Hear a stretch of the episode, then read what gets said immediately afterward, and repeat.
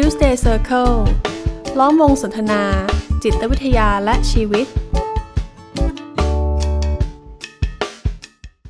สวัสดีครับ ผมกุยกวีไกรม่วงสิริครับ ครับ ผมเอกสมภพจำจันทร์ครับ ผมมาดพงษ์มาศทองเจือครับ ครับ วันนี้เรามานอกสถานที่กัน ครับนะครับ ถ้าท่านผู้ฟังจะลองจินตนาการก็ลองนึกหนึ่งเหมือนกับ ในหนังวัยรุ่นที่เป็นหญิงสาว ในชุดนอนเล่นตีหมอนกันอะไรอย่างเงี้ยครับพวกเราก็อยู่ในชุดนอนเหมือนกันนะไม่รู้ว่าจินตนาการมันนี้จะเป็นจินตนาการที่ทำร้ายความรู้สึกหรือเปล่าเราก็ออกมาทำงานนอกสถานที่กัน แต่เราก็ยังตั้งมั่นที่จะไม่เว้น ที่จะทำพอดแคสต์นี้นะครับครับผมโอเคครับก็หลาย ๆ ตอนที่ผ่านมานะครับ เราก็คุยกันถึงเรื่องอาการปรึกษากระบวนการปรึกษาอะไรเงี้ยนะครับ การบำบัดนะครับ ว่าเออมันมีลักษณะยังไงนะครับ การทำงานของนักจิตวิทยาเป็นยังไงนะครับ วันนี้ก็อาจจะเป็นหัวข้อที่มันก็ต่อเนื่องกันมานะครับ อยากชวนมากกับพี่กุยมาพูดถึงแบบว่าเออคนที่เขามาคุยกับเราเนี่ย เหมือนตอนตอนสุดท้ายตอนท้ายสุดแล้วเนี่ยว่าที่เขาแบบโอเคละที่เขาสามารถแก้ปัญหาได้หรือเขาไม่ต้องมาพบเราแล้วเนี่ย อะไรที่เป็นแบบสิ่งที่เขาได้รับกลับไป หรืออะไรที่เป็นคล้าย ๆ กับหลักคิดที่เขาเออได้กลับไปใช้ในการรับมือกับปัญหา ผมว่าวันนี้เราลองมาแบ่งปันสิ่งเหล่านี้กันไหมอืมคือเหมือนเหมือนกับแต่ละครั้งเนี่ยเวลาที่แบบมันกระบวนการมันยุติเนี่ย ผมก็จะชวนคนที่มาปรึกษาคุยเนาะว่าเออทั้งกระบวนการที่เราคุยกันมาเนี่ย บางครั้งก็สองสามครั้งบางบางคนก็คุยกันหลายเดือนบางคุยก็คุยเป็นปีเนาะว่าเออสุดท้ายอะไรคือสิ่งที่เขาได้รับกลับไปจากการที่มาคุย อะไรมันคือหลักคิด หรืออะไรมันคือการเรียนรู้หรืออะไรมันคือบทเรียนประมาณเนี้ยที่เขาเขาได้กลับไปครับนะครับวันนี้ก็ชวนมาแบ่งปันกันหน่อยครับผมครับหัวข้อน่าสนใจเลยเนาะพี่อืมเองต้องบอกว่าเมื่อเร็วๆนี้เองครับ คือได้ไปจดเหมือนกับอยากอยากเก็บรวบรวมสถิติบางอย่างของตัวเองแหละว่าเอ๊ะวันสุดท้ายที่แบบผู้รับบริการมาเจอเราเนี่ย ส่วนใหญ่เขาได้ทิ้งข้อคิดอะไรไว้บ้างเนาะเราก็ไปเจอจุดร่วมมันเองครับพี่เอกคือมันเป็นประโยคละกัน ประโยคเนี้ยก็ประมาณว่าเชื่อมั่นครับว่าไม่ว่าอะไรจะเกิดขึ้นเนี่ย ชีวิตก็มีทางไปต่อนะอืมอืมหลายๆคนก็จะพูดอะไรโทนประมาณเนี้ยอืมในครั้งสุดท้ายที่ที่มาเจอผมเนี่ยอืมแล้วเรื่องราวของแต่ละคนก็กว่าจะมาตรงนี้เนี่ย มันดูเป็นประโยคที่ดูง่ายๆเนาะแต่ถ้าจะเข้าใจแล้วก็เชื่ออย่างนี้ได้จริง ๆอะ่ะ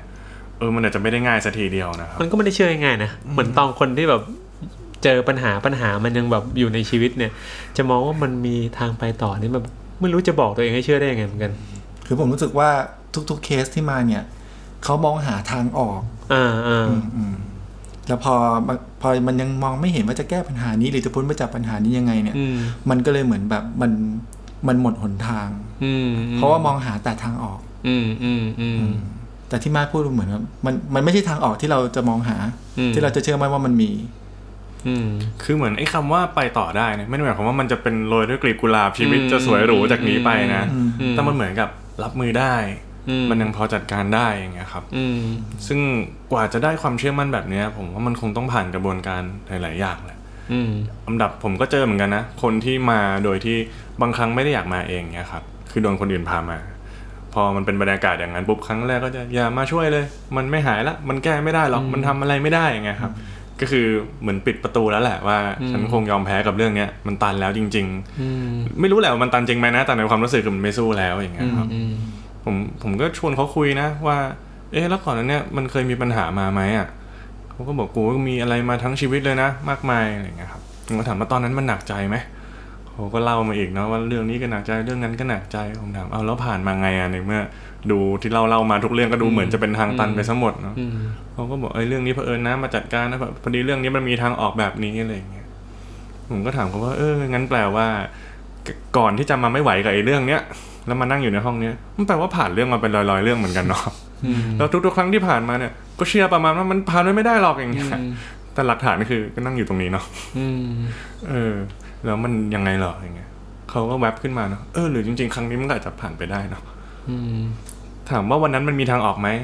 ผมว่าทางออกมันก็ยังไม่ได้โผล่มาละครับ ในวันนั้นน่ะ แต่อย่างน้อยๆไอ้ใจที่แบบโอยฟันธงว่ามันคือทางตันแล้วก็หมดอะไรตายอยาก กับไอ้ใจที่คิดว่า เอ๊ะหรือมันจะไปได้นะ จุดแค่เนี้ยมันทุกต่างกันแล้วนะอืมผมว่าไอ้คำว่าเชื่อมั่นว่ามันมันมีทางไปต่อเนี่ย ในแง่หนึ่งดูว่ามันเป็นความเชื่อเนาะเพราะว่าตอนนั้นมันก็ยังไม่รู้แหละ ว่ามันไปต่อได้หรือมันไปต่อไม่ได้ แต่ก็อยากให้แบบ อยากชวนมองจริงนะครับว่าสิ่งเนี้ยมันดูเหมือนเป็นความเชื่อ แต่จริง ๆ แล้วมันก็ไม่ใช่ความเชื่อนะ มันเป็นความจริงไม่ต่างจากกฎของธรรมชาติเลยครับเหมือนที่เรารู้ว่าเฮ้ยแบบเอาน้ำไปแช่ แบบอุณหภูมิที่แบบศูนย์องศาอย่างน้ำก็เป็นน้ำแข็งอะ่ะอันนี้มันเป็นกฎที่มันปฏิเสธไม่ได้ผมว่าเรื่องนี้ก็เช่นเดียวกัน คือตอนนั้นอะ่ะแม้ว่ามันจะไม่เห็นเนี่ยแต่ขอให้เชื่อเถอะ ว่ายังไงยังไงมันก็มีทางไปต่อ เพราะมันมีข้อพิสูจน์มานับ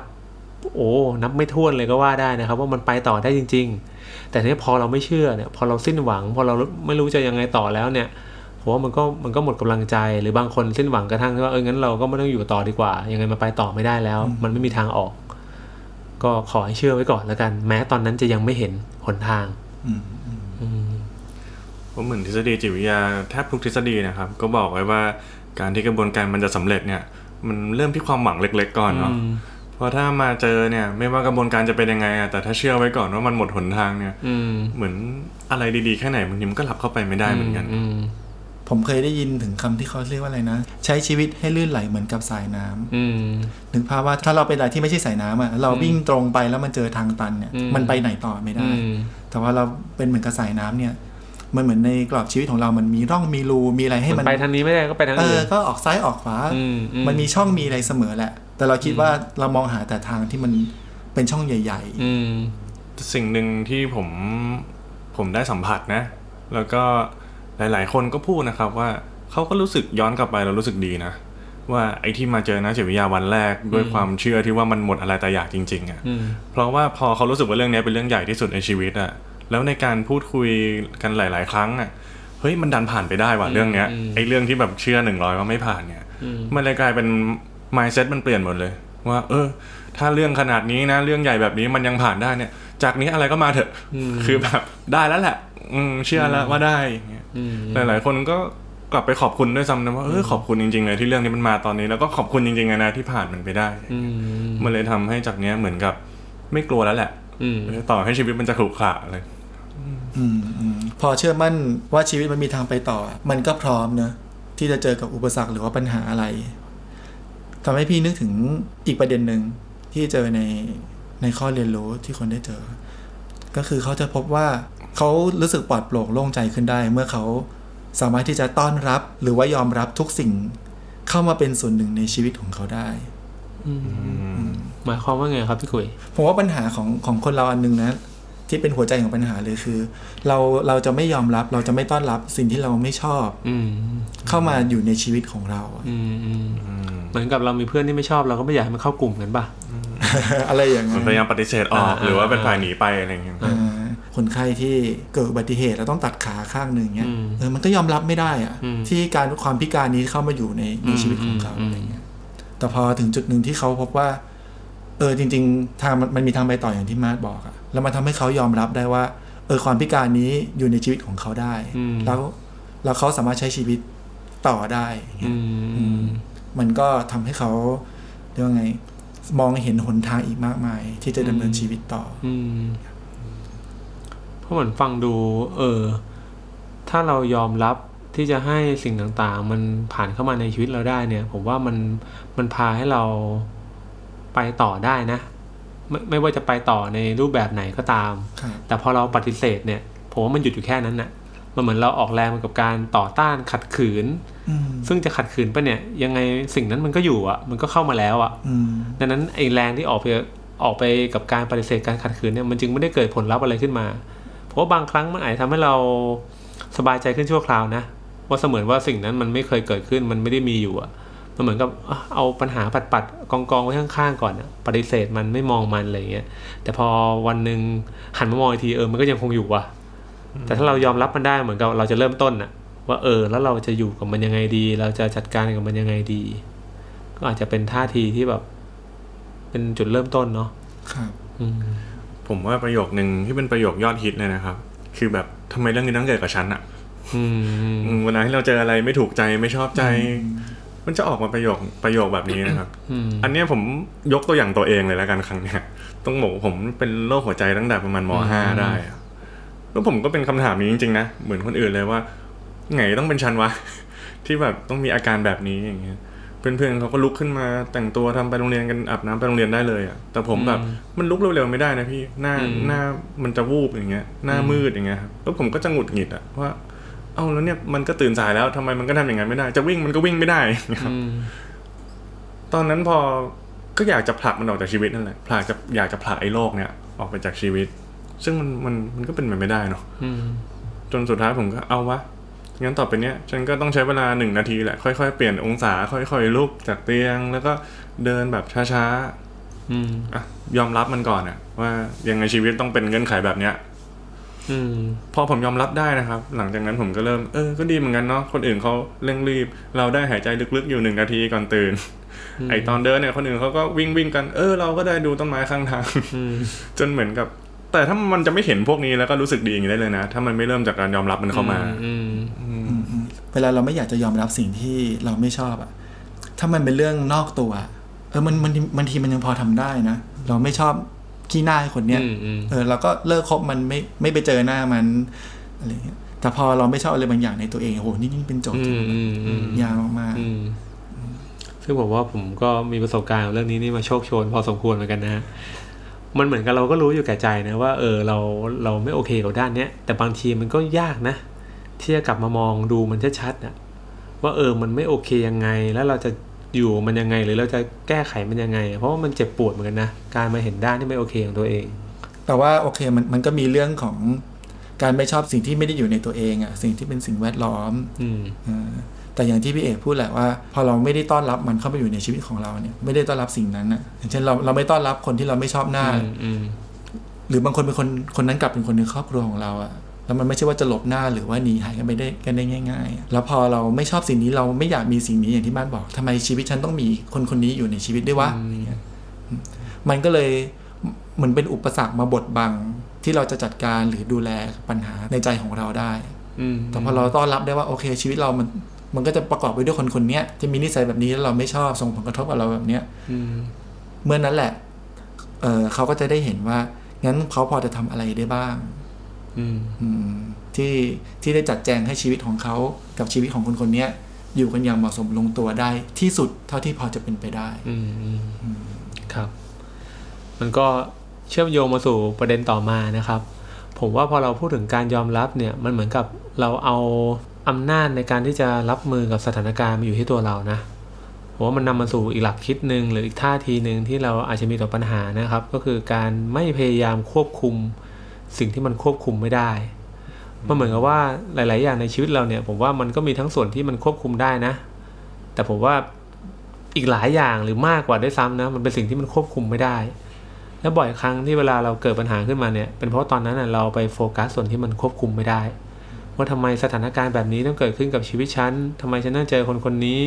ทำไมฉันจะต้องเจอกับสิ่งสิ่งนี้อะที่ฉันไม่ได้อยากเจอ แต่พอมองดูให้ดีเราจะพบว่ามันควบคุมไม่ได้อะ มันเจอก็คือเจอ มันเกิดขึ้นก็คือเกิดขึ้น เพราะว่ามันมีเหตุและปัจจัยมากมายแหละที่ทำให้มันเกิดขึ้นเออแต่เราก็มักจะไปยื้อยุดอะครับ พยายามที่จะไปควบคุมมัน ทั้งทั้งที่เราก็ควบคุมมันไม่ได้ บางครั้งบางคนก็อาจจะแบบรู้ตัวว่าเป็นโรคร้ายอะแล้วรู้สึกเฮ้ยไม่อยากเป็นน่ะแต่มันถามว่ามันจะไม่อยากตอนนั้นมันก็เป็นไปแล้วอะ หรือบางคนมีความสัมพันธ์กันอยู่แล้วอีกฝ่ายหนึ่งก็จากไป แต่มันไม่อยากให้เขาจากไปพยายามจะยื้อยุดให้เขากลับมา แต่เขาก็ไม่กลับมา อีกหลาย ๆ สถานการณ์นะที่อาจจะยกตัวอย่างได้อีกมากมายเลย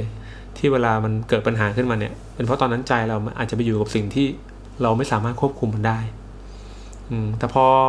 ทำแบบนี้ไปนะครับ มันก็ไม่ได้ช่วยให้อะไรเปลี่ยนแปลงผมว่าดังนั้นเนี่ยถ้าเราเริ่มกลับมาตระหนักว่าเออในสถานการณ์ที่มันเต็มไปด้วยสิ่งที่มันควบคุมไม่ได้เนี่ย มันก็มีสิ่งที่เราควบคุมได้อยู่นะ นั่นก็คือตัวเรา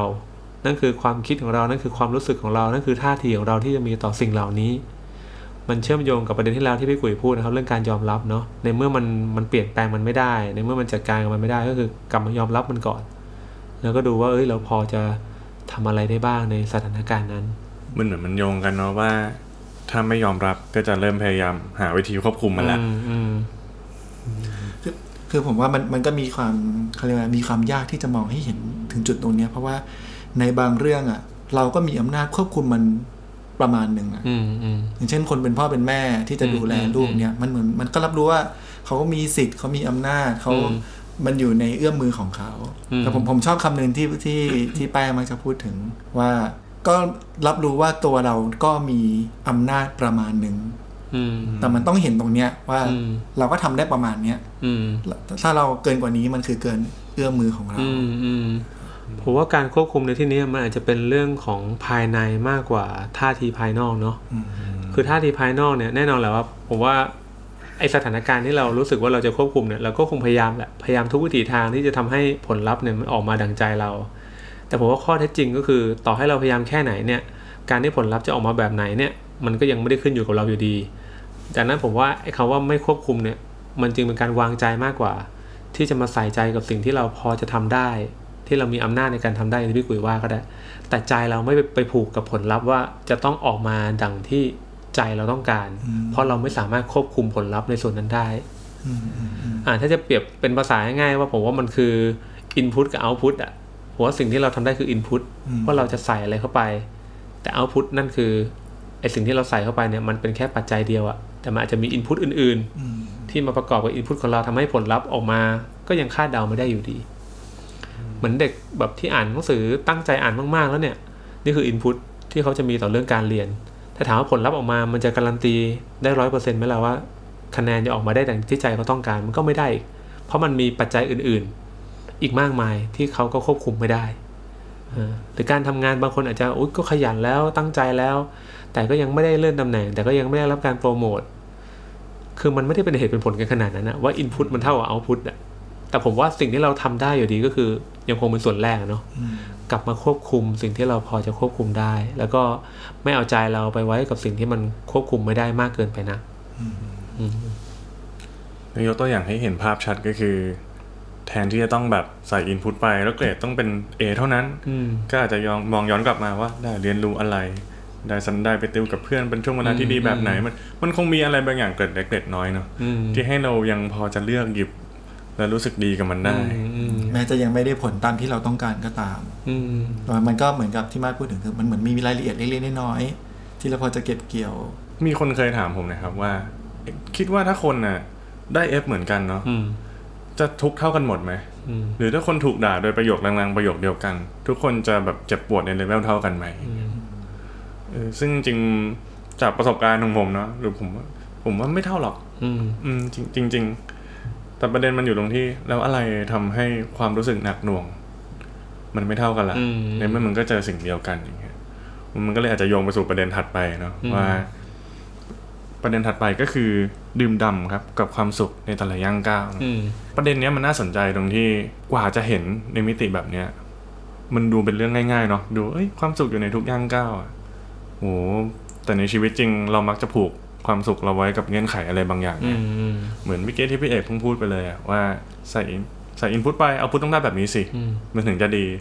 แล้วก็ต้องเป็นภาพนั้นนะ ความสุขถึงจะมาอย่างเงี้ยแต่ใครบางคนก็เรียนรู้ที่จะแบบค่อยๆเก็บเกี่ยวความสุขมุมนู้นมุมนี้มุมนั้นไปเรื่อยๆจนเหมือนกับต่อให้เรื่องนี้จะไม่ได้ ก็ไม่เป็นไรอย่างเงี้ยอืมถ้าเปรียบเทียบกับใครอีกคนหนึ่งที่ก็ล็อกก็ต้องเป็นอันนี้เท่านั้น แล้วก็ไม่ได้ไม่ได้ดื่มด่ำไม่ได้รู้ค่ากับอะไรอีกเลยเนี่ยอืมอ๋อก็มัน มันก็เห็นภาพเนาะว่า ก็คงไม่มีความสุขหรอกอย่างอืเงี้ยมครับอืมอืมซึ่งหลาย ๆ ครั้งเวลาคนมามารับบริการเนี่ย ก็ไม่ได้แปลว่านักจิตวิทยาจะช่วยให้เขาได้ดังใจนะเราไม่ได้ให้บริการแบบนั้น เพราะหลาย ๆ ครั้งนักจิตวิทยาเองก็เป็นแค่อินพุตหนึ่งที่ทำก็ไม่ได้ทำอะไรได้กับชีวิตเขาขนาดนั้นหรอก แต่สิ่งที่เราชวนทำได้ก็คือแบบเออชวนเก็บเกี่ยวอะไรที่มันยังอยู่ในมือเขาอะอืมเออแล้วเราก็กลับมาเพิ่มพูนความสุขม หรือว่าทำให้พอใจหรือเปลี่ยนมุมมองอะไรบางอย่างกับเรื่องเรื่องนั้นอืมอืมผมว่าถ้าเรามาดูดีๆ เนี่ย สิ่งที่เราต้องการหรือสิ่งที่เป็นเป้าหมายเนี่ย จริง ๆ เราก็อาจจะมีสิ่งเหล่านั้นอยู่แล้วก็ได้ ในบางแง่มุมของชีวิตนะครับเหมือนว่าผมยกตัวอย่างประมาณว่า แบบคนคนหนึ่งเขาอาจจะให้ค่ากับความสัมพันธ์มากๆเลยเนาะเขารู้สึกว่าเอ้ยแฟนเขาหรือคนรักเขาเนี่ยมันคือทุกสิ่งทุกอย่าง แต่พอวันหนึ่งเขาสูญเสียคนรักเข้าไปเนี่ยเขารู้สึกว่าชีวิตมันไม่เหลืออะไรเลย มันไม่มีใครที่จะเข้าอกเข้าใจ มันไม่มีใครที่จะ take care ดูแลเขา แต่พอเขาได้มาแบบคล้ายๆ กับพิจารณาดูดีๆเนาะเขาจะเห็นว่าเฮ้ยจริงมันก็มีนะ แต่ที่ผ่านมาเขาไม่เคยมองอ่ะจริงเขาก็มีพ่อแม่ที่ห่วงใยเขามีเพื่อนสนิทที่เฮ้ยก็คอย take care ดูแลแล้วนะ แต่ที่ผ่านมาเขาไปใส่ใจที่แฟนเขาคาดหวังว่าจะต้องได้รับจากแฟน มันเลยทำให้สิ่งที่เขาได้จากคนอื่นๆอยู่แล้วเนี่ยมันถูกมองข้ามไป ดังนั้นเมื่อมองดูดีๆแล้วเนี่ยผมไม่ได้บอกมันมันเท่ากันนะ แต่มองดูดีๆมันอาจจะไม่ได้หมายถึงเราไม่มีอะไรสักทีเดียวอะเรามีสิ่งเล็กๆน้อยๆที่จะช่วยต่อเติมความสุขในชีวิตเราอยู่แล้วเออแต่ถ้าจะเดินทางต่อก็แค่เดินต่อไป โดยที่ไม่ได้บอกว่าเอ้ยจะต้องรอให้มันถึงปลายทางแบบที่เราวาดฝันไว้เท่านั้นน่ะเราถึงจะมีความสุข แต่เราก็เก็บเกี่ยว สิ่งที่เรามีแล้วมีความสุขไปด้วยก็ได้ อืมมีคนบอกว่าเฮ้ยเขาอยากดูแลครอบครัวแต่เขาต้องรวยก่อน ก็เลยตั้งหน้าตั้งตาทำงานหนักโอ้ทำงานวันหยุดก็ทำงาน เพื่อที่ว่าเฮ้ยวันหนึ่งจะได้ดูแลครอบครัวแต่ถามว่าเฮ้ยถ้าเป้าหมายของคุณมันคือการดูแลครอบครัวเนี่ย วันนี้คุณก็มีเวลาที่จะดูแลเขานี่ แม้มันอาจจะไม่เท่าว่าไม่เท่าการดูแลเมื่อคุณรวยนะแต่ก็ไม่ได้หมายความว่ามันทำวันนี้ไม่ได้เลยอย่างเงี้ยผมว่าถ้าเราเราถอยออกมาแล้วเรามองดูดีๆเนี่ยไอ้เป้าหมายที่มันอยู่ปลายทางเนี่ย มันก็บรรลุได้บางส่วนนะในวันนี้ อืม มีตัวอย่างหนึ่งที่ดีมากครับ ผมว่าเรื่องเนี้ยชัด ถ้าเราจะขยายคำว่าดื่มด่ำกับความสุขในทุกย่างก้าวนะคือผมไปเจอน้องๆกลุ่มหนึ่งครับ ก็ตอนเจอหน้ากันเนี่ยก็ก็บ่นเลยแหละ ว่าเครียดเรื่องสอบคะแนนออกมาไม่ดีอย่างเงี้ยครับวันนี้เป็นวันที่แย่มาก เพราะว่าวันนี้ผลมันออกพอดีครับ แต่ทีเนี้ยวันนั้นผมก็จัดกิจกรรมเล็กๆน้อยๆให้น้องเขาเนาะแล้วมันมีของชิ้นเดียวเนาะผมก็เอ๊ะทำไงดีนะ มันแจกได้คนเดียว ก็เลยบอกว่า เอ๊ะ พวกเราอะเอางี้แล้วกันเขียน สิ่งดีๆที่เกิดขึ้นนะตั้งแต่ตอนเช้าเนี่ยมาจนตอนบ่ายๆที่เจอผมเนี่ยตอนนั้นประมาณบ่ายสามกว่าๆเนอะผมก็คิดในใจนะว่าก็คงเขียนกันได้สักสิบยี่สิบข้อแหละ แต่อาจจะเป็นความอยากได้รางวัลหรืออะไรผมไม่รู้นะก็เขียนกันมาเฉียดหกสิบข้อได้อยู่เนาะผมก็แบบเอ้ยมันเขียนจริงไหมเนี่ยแบบว่าเอ๊หรือว่ามั่วๆมา แต่พอไปอ่านมานะครับ ทุกข้อที่น้องเขาเขียนมาเนี่ย มันเป็นเรื่องดีจริงๆนะเล็กน้อยตั้งแต่แบบอากาศดีขึ้นรถไฟฟ้าทัน เออพนักงานเซเว่นยิ้มให้เล็กๆน้อยๆพวกเนี้ยครับ หรือว่าเดินอยู่ในมหาลัยแบบมีสีเขียวๆวันนี้แดดไม่ร้อนเอามาหมดเลย อืมสุดท้ายผมถามเขาว่าเขียนมาขนาดเนี้ย ถามตรงๆนะ ไม่ได้จะกวนอะไรเขาหรอกแต่ว่า รู้สึกจริง ๆ เลยอะกี่ข้อในเนี้ยเขาบอกประมาณสักสามสี่ข้อมั้งผมเลยบอกว่าแต่นะ ถ้าเขียนมาได้ขนาดเนี้ยแปลว่ามันก็สามารถหยุดรับรู้แล้วก็รู้สึกมันได้เนาะ ในเมื่อมันก็มีแง่มุมนี้อยู่ในชีวิตจริง ๆอะผมก็เลยย้อนถามเขาอีกว่า แล้วไงวันนี้บอกว่าวันนี้เป็นวันที่แย่เป็นวันที่เฮงซวยละเขาบอกอ๋อวันนี้เกรดมันไม่ได้ดังใจอะได้บีบวก มันไม่ได้เออะไรเงี้ยผมก็บอกว่าเอ๊ะแล้วไอ้ฝั่งเนี้ยหกสิบข้อนี้นี่คือ โมฆะล้างไม่นับเลยอย่างเงี้ยอืมเขาก็ตระหนักนิ่งไปแป๊บหนึ่งนะครับ แล้วเขาก็บอกว่า เออนี่เราใช้ชีวิตยังไงกันวะเนี่ยเขาก็แบบขึ้นมาเนาะว่าเออหกสิบต่อหนึ่งไอ้หนึ่งเดียวก็ล้างหกสิบได้อะไรอย่างเงี้ย เขาก็เลยบอกว่าจริง ๆ ความสุขมันง่ายเหมือนกันเนาะพอมันเขียนออกมาแบบนี้ แต่หลาย ๆ ครั้งเราไม่ได้สัมผัสมันเลยอืมครับแล้วถ้าจะเปรียบกับปัญหาโอเคแหละชีวิตก็อาจจะมีปัญหาอยู่ทุกๆวันเหมือนกันนะอืมแต่แง่แง่มุมดีๆพวกเนี้ยก็อยู่ในทุกวันเหมือนกัน แล้วถ้าเราจะมาลองจินตนาการนะครับ ว่าคนหนึ่งที่ไม่ได้เก็บเกี่ยวพวกนี้ไปเลยในแต่ละวัน กับอีกคนหนึ่งที่ก็เออรู้สึกดีเล็กๆน้อยๆไปตลอดวัน เอ๊ะใครจะมีพลังไปเจอเผชิญกับปัญหามากกว่ากันล่ะอืมก็เป็นประเด็นที่น่าสนใจนะครับ ครับ แล้วก็ทั้งหมดที่เราคุยกันมาในวันนี้นะครับ ก็ผมว่าทบทวนอีกทีนะครับครับมันก็เป็นแง่คิดเป็นบทเรียนเป็นการเรียนรู้นะครับ ที่ผู้คนจำนวนมากที่เขาได้มาคุยกับเราเนี่ยเขาประมวลมาที่มันเป็นจุดร่วมกันนะครับ ก็เริ่มตั้งแต่ก็เชื่อมั่นนะครับ ว่าไม่ว่าอะไรจะเกิดขึ้นชีวิตมันก็มีทางไปต่อ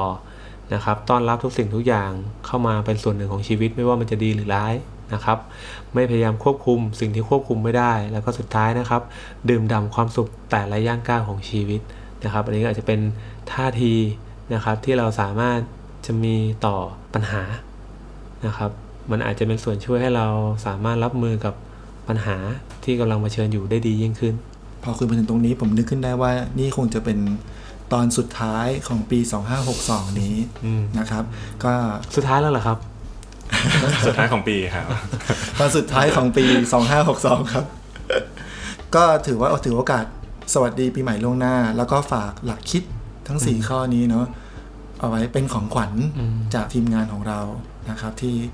เอ่อหวังว่าทุกท่านก็จะนำไปปรับใช้ในชีวิตของตัวเอง ในการเผชิญกับปัญหารับมือกับปัญหาของตัวเอง เพื่อที่จะมีความสุขมากขึ้นได้ในปี 2563 ถัดไปครับนะครับครับแล้วเรามีอะไรจะฝากในปี 2563ไหมว่าเอ้ยเรามีแผนอะไรเป็นพิเศษ จริงๆมีคนกระซิบมาหลายคนครับว่า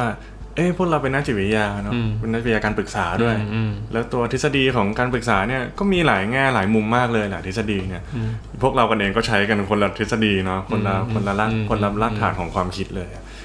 ก็มีคนบอกว่าอยากให้อธิบายให้ฟังหน่อยว่าไม่ได้เป็นเชิงว่าเราเราบำบัดยังไงนะครับ แต่ว่าถ้าเราเข้าใจแง่มุมต่างๆ แบบเนี้ยของแต่แต่ละทฤษฎีเนี่ยอืมเออมันจะทำให้ชีวิตเราออกมาเป็นแบบไหนนะอืมถ้าเราใช้ชีวิตได้ตามกรอบแบบเนี่ยของแนวคิดแต่ละแนวคิดเนี่ย ครับอืมก็เลยแบบเออเราเรามาตามใจคุณผู้ฟังกันหน่อยดีไหมครับอ่านั่นหมายความว่าปีหน้าพอดแคสต์เราของเราเนี่ยก็จะดูมีความเป็นวิชาการมากขึ้นนะเราจะคุยถึงหลักคิดถึงทฤษฎีอืมอืมอะไรเงี้ยมากขึ้น ครับผมก็เป็นซีรีส์ให้ได้ติดตามกันนะครับ สิ่งที่เรานำเสนอ ผมว่าก็มีเป้าหมายก็คือชวนให้ทุกคนได้ได้มีหนทางสำหรับการรับมือกับปัญหาและมีความสุขมากขึ้นนั่นแหละนะครับ ก็เดี๋ยวเจอกันปีหน้า 2563 ครับครับ ก็สวัสดีสครัวับสดีครับ Tuesday Circle ล้อมวงสนทนา จิตวิทยาและชีวิต